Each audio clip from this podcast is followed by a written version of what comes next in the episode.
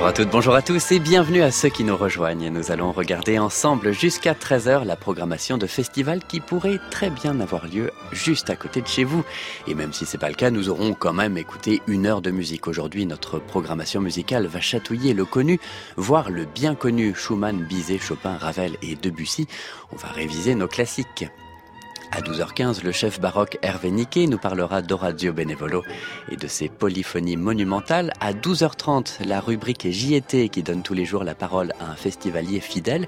Aujourd'hui, c'est Sylviane qui nous parlera du festival de Chopin au Jardin. Et à 12h45, le mini-concert Scarlatti. Trois nouvelles sonates de Scarlatti tous les jours à écouter et à décrypter. Aujourd'hui, notre Tour de France nous emmène à la Roque d'Anteron, à Sainte, à Cambrai, dans le bassin d'Arcachon, à Chambord, dans l'Ardèche et à Buxy, en Bourgogne. Musique.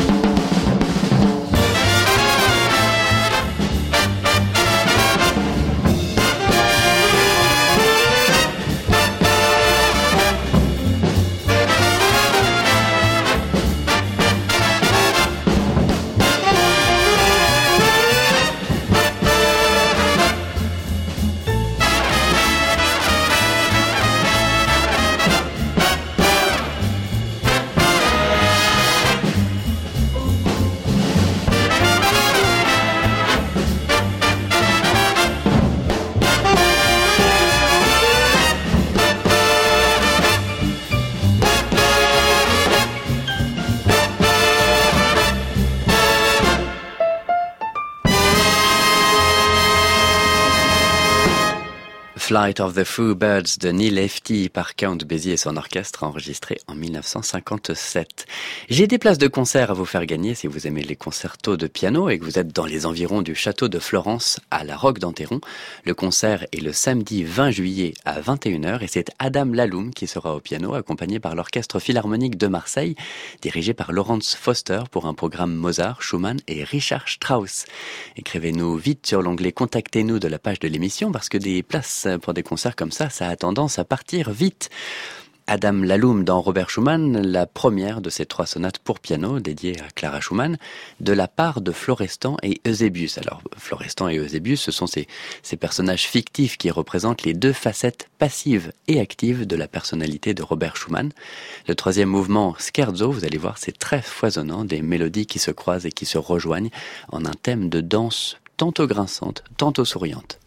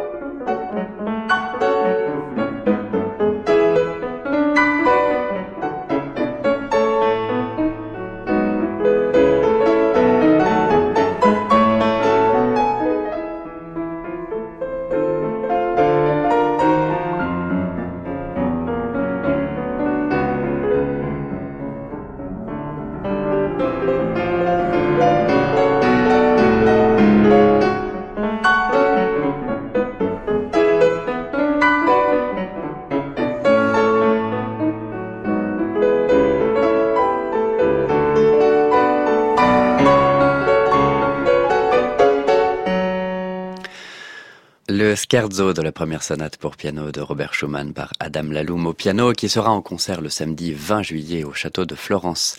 Écrivez-nous sur francemusique.fr à la page de l'émission pour gagner des places pour ce concert.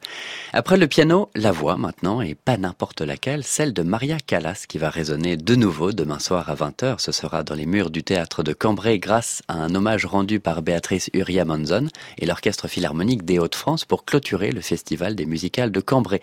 On va l'écouter Maria Callas avec l'orchestre du théâtre de la Scala de Milan dans l'air Suicidio de la Joconde d'Almicare Ponchielli.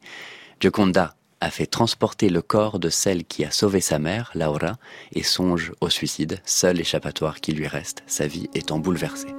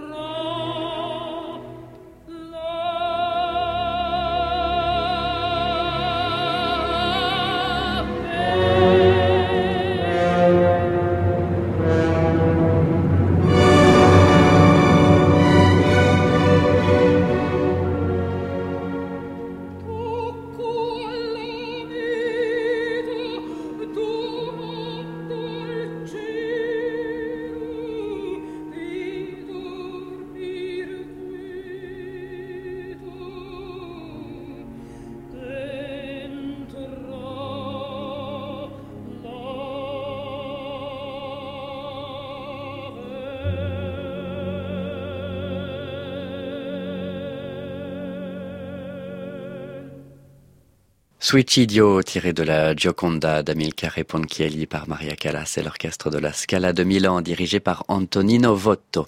Nous allons rester en Italie dans cet agenda de l'été. Je reçois maintenant Hervé Niquet au téléphone qui va nous parler d'Orazio Benevolo, compositeur de polyphonie monumentale au XVIIe siècle à Rome, pour l'ouverture du Festival de Sainte à 21h30 ce soir.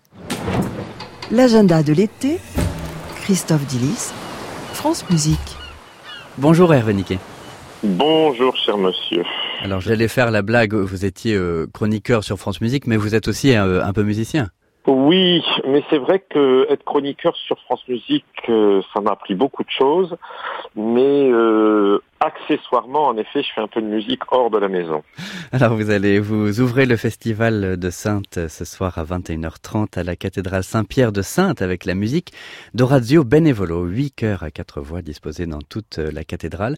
Ça aide à porter le texte, huit chœurs disposés dans toute une cathédrale ah ben, c'est la seule chose qui nous lie alors qu'on est à 40 mètres de différence. Alors je peux vous dire qu'il y a intérêt à euh, articuler le texte, à en connaître le sens, la direction, l'énergie. C'est la seule, comment dit-on, le seul détail physiologique qui nous lie quand on est si loin l'un de l'autre. Donc euh, oui, le texte doit nous porter. Et vous avez de la marge en tant que directeur musical euh, sur le moment, vous avez de la marge pour faire des nuances qui n'ont pas forcément été chorégraphiées dans les répétitions. Il y a la marge et la spontanéité sur le moment? Aucune. Non, non, aucune. C'est genre de truc, c'est un train lancé sans frein jusqu'au au butoir final. Je peux décider des tempi. C'est comme un gros mire-mort qu'on peut pas vraiment faire des roues avec des machines pareilles. Euh, tout doit être réglé avant parce que je suis relayé par sept autres chefs de chœur. Euh, et donc la seule chose qui nous lie, c'est l'œil. Et c'est assez compliqué à manœuvrer tout ça. Donc euh, tout est réglé avant, comme l'étaient les grandes cérémonies et la musique pour les grandes cérémonies. On s'en rend compte maintenant que être interprète dans des grosses machines comme ça, c'est pas du tout euh, romantique. Hein. C'est c'est pas je le fais comme je le sens au moment dit. Non, non, tout tout doit être réglé et voilà, on s'est laissé faire par ça. Mais la musique est écrite pour ça, pour donner justement l'impression de, de ralenti avec ce qu'on appelle des diminutions et des augmentations. Voilà, et là, on met ça en exergue, on met ça en pratique et c'est absolument fantastique. On n'est pas du tout frustré, rassurez-vous. Et, justement, vous parliez de, cette musique-là. Qu'est-ce qu'il en reste? Vous avez eu un travail de reconstitution à faire de cette musique d'Orazio Benevolo? Reconstitution, non, parce que on a toute la musique, tout est euh, ou a été édité ou sous forme de manuscrit, donc on a tout. C'est juste la fainéantise jusque maintenant de ne pas avoir joué Benevolo, parce que il y a énormément de sources. Alors beaucoup de choses sont au Vatican, évidemment. Il y a une édition au 19e siècle. On se demande pourquoi de la une presque totalité de son œuvre mais personne ne la joue parce que je, pense que c'est difficile. Ça demande des effectifs choraux évidemment euh, euh, dantesques. Euh, le niveau de chaque instrumentiste et de chaque chanteur est infernal. C'est vraiment virtuose. donc, je comprends pourquoi on n'a pas fait cette musique, mais c'est assez simple à faire. Enfin, il faut faire trois quatre, prendre la partition et hop, c'est parti. Hein. Oui, parce que finalement, Monteverdi et Gabrielli ont traversé le temps en faisant euh, pourtant les, des, pratiques assez similaires de musique polychorale. Oui, mais bon, ça c'est l'arbre qui cache la forêt. Vous savez, des auteurs euh, italiens, euh, des grands maîtres, des petits maîtres, des moyens maîtres et des bons maîtres, il y en a dans toutes les chapelles d'Italie. Gabrielli, Monteverdi, c'est les deux, deux des grands qui permettent de, cacher le reste. Il y en a, il y en a, il y en a. Et puis alors chacun, euh, pour des raisons commerciales, a énormément composé. Donc voilà, je pense qu'on est vraiment feignant de se polariser sur deux auteurs. Ben, merci beaucoup, Monsieur Hervéniquet. Et puis, je, vous laisse avec votre semi-remorque donc pour ce soir à 21h30 à la cathédrale Saint-Pierre de Sainte pour l'ouverture du festival. Eh ben, je penserai à vous pendant mes créneaux. À bientôt.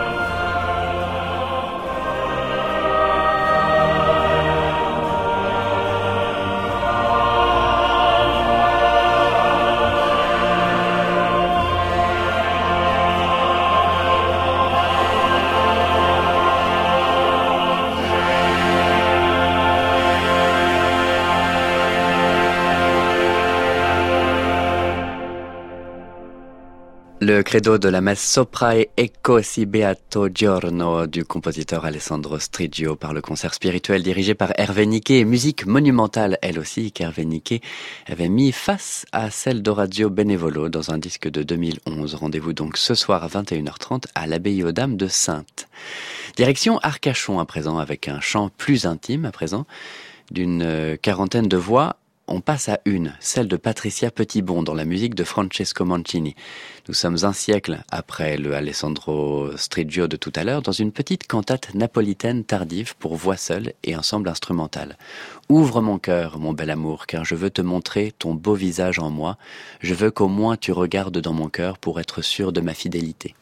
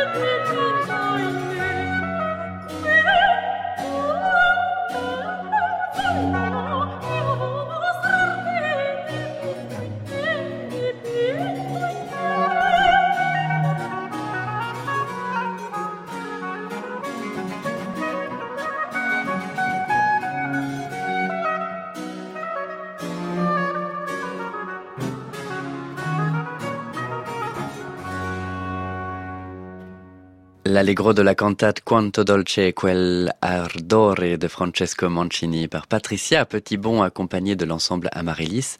Patricia Petitbon sera d'ailleurs en concert ce soir à 20h30 au parc Moresque d'Arcachon pour un programme soprano, violon et piano autour de la musique internationale du XXe siècle. Le château de Chambord se dote tous les étés d'une petite saison musicale qui se termine demain à 20h avec l'orchestre symphonique Région Centre-Val de Loire dirigé par Benjamin Pionnier. Au programme de ce concert, la danse macabre de Saint-Saëns, des extraits de la gaieté parisienne et les suites de l'Arlésienne de Bizet.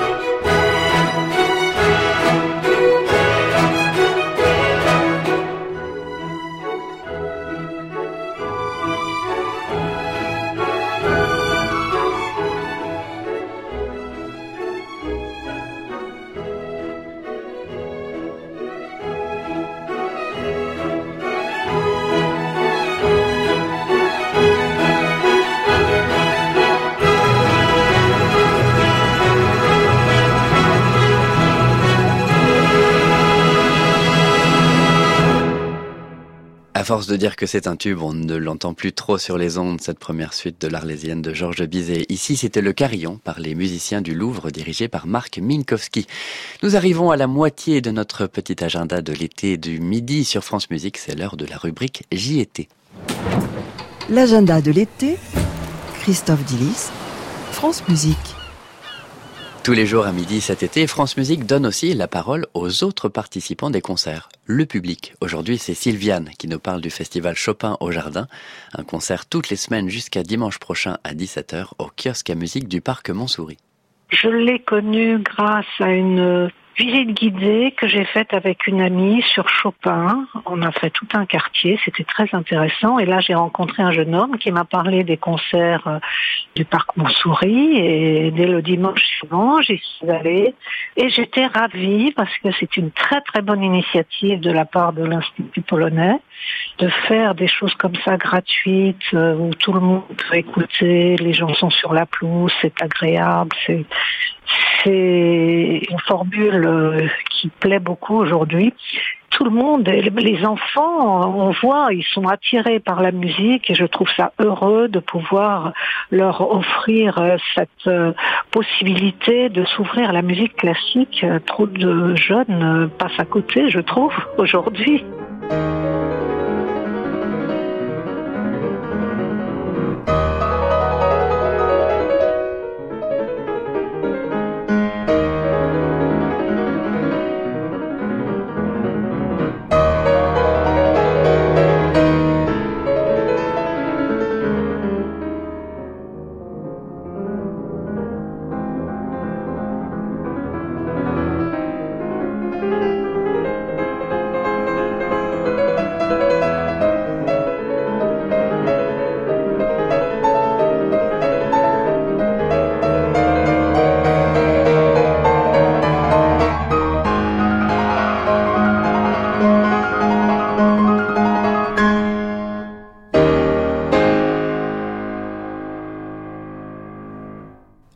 En la bémol majeur, opus 43 de Frédéric Chopin par Jean-Frédéric Neuburger. J'ai choisi cette version un peu rapide qui est assez intéressante justement. On perd la possibilité de danser dessus, mais elle garde une idée de, de virtuosité rustique, un peu campagnarde et italienne.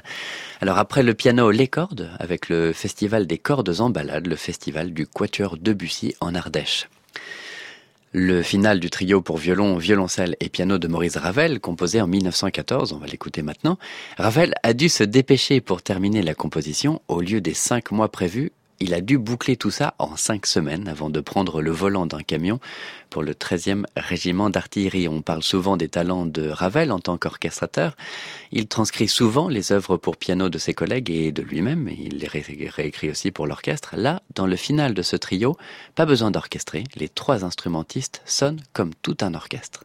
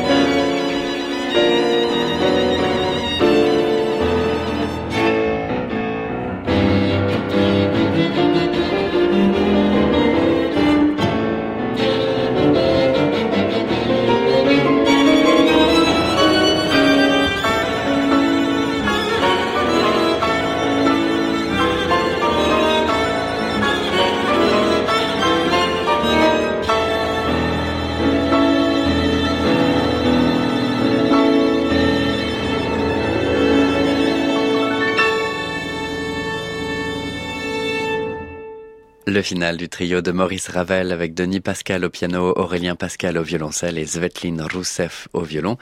Si Svetlin Rousseff vous a convaincu au violon, vous pourrez l'entendre en concert ce soir à 21h à l'abbatiale Sainte-Marie de Cruas dans l'Ardèche. Après Ravel, eh bien Debussy, pourquoi pas, grâce au festival de musique de la Serre de Caripoté en Bourgogne. C'est littéralement un piano sur une estrade dans une serre. Et ça marche, c'est très poétique. Le cadre en briques accompagne très bien le son du piano. Par les vitres de la serre, on peut presque voir les vignes derrière. Et puis surtout, depuis 11 ans d'existence, les artistes les plus talentueux et connus commencent à se bousculer pour y jouer. Jardin sous la pluie, la dernière des trois estampes de Claude Debussy qui décrit un orage de pluie sur la ville normande d'Orbeck. On y entend des enfants jouer dans les flaques d'eau par Paul Montag au piano.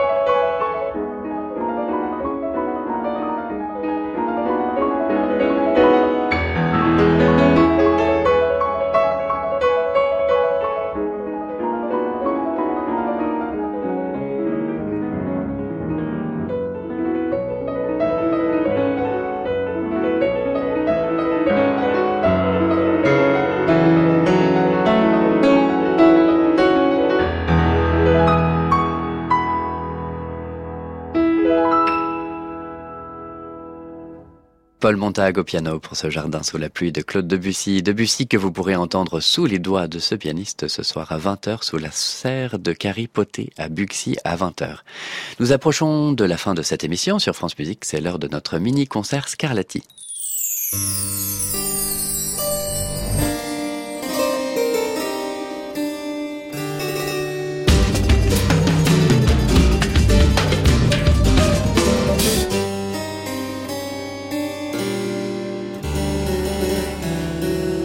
L'agenda de l'été, Christophe Dillis, France Musique.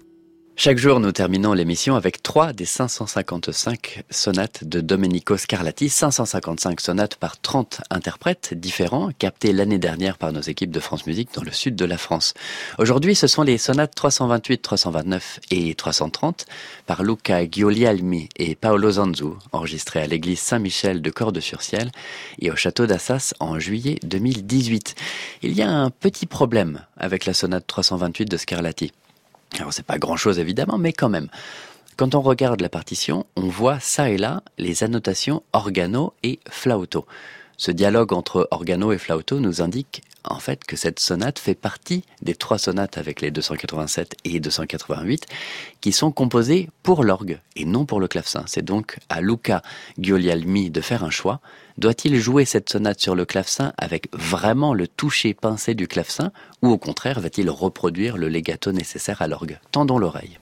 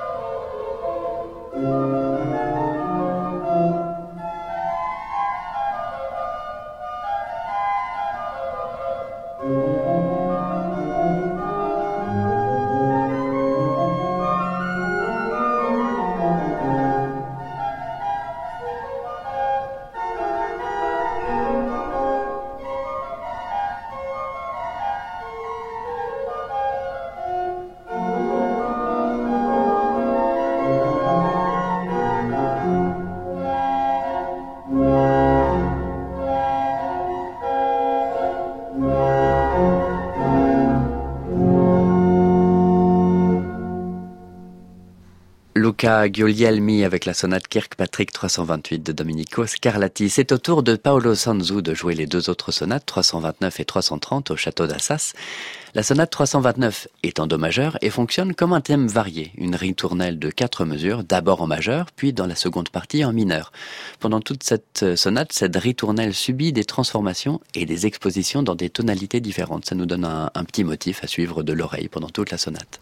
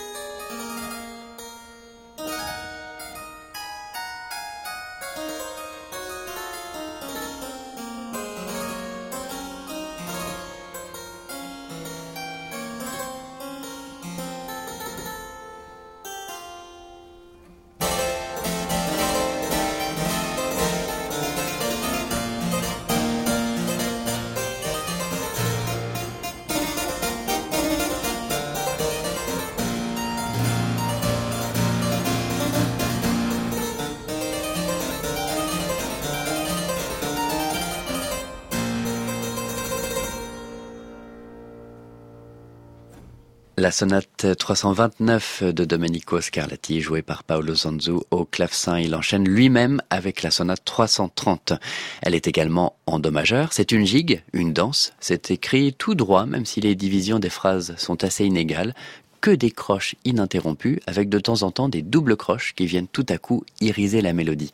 Cette gigue est construite comme un canon ou une fugue. Le thème d'abord à la main droite, puis repris sept mesures plus tard à la main gauche pendant que la main droite fait autre chose.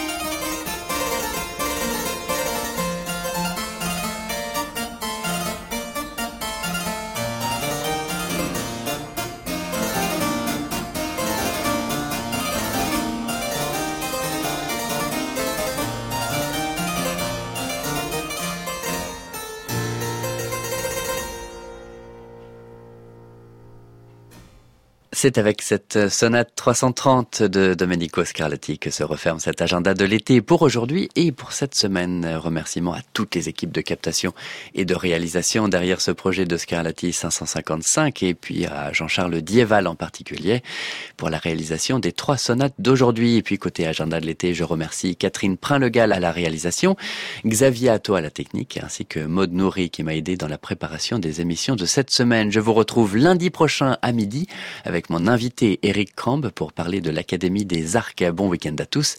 Il est 13h sur France Musique. Les informations vous sont présentées par Marie-Hélène Duvigneau. Bonjour Marie-Hélène.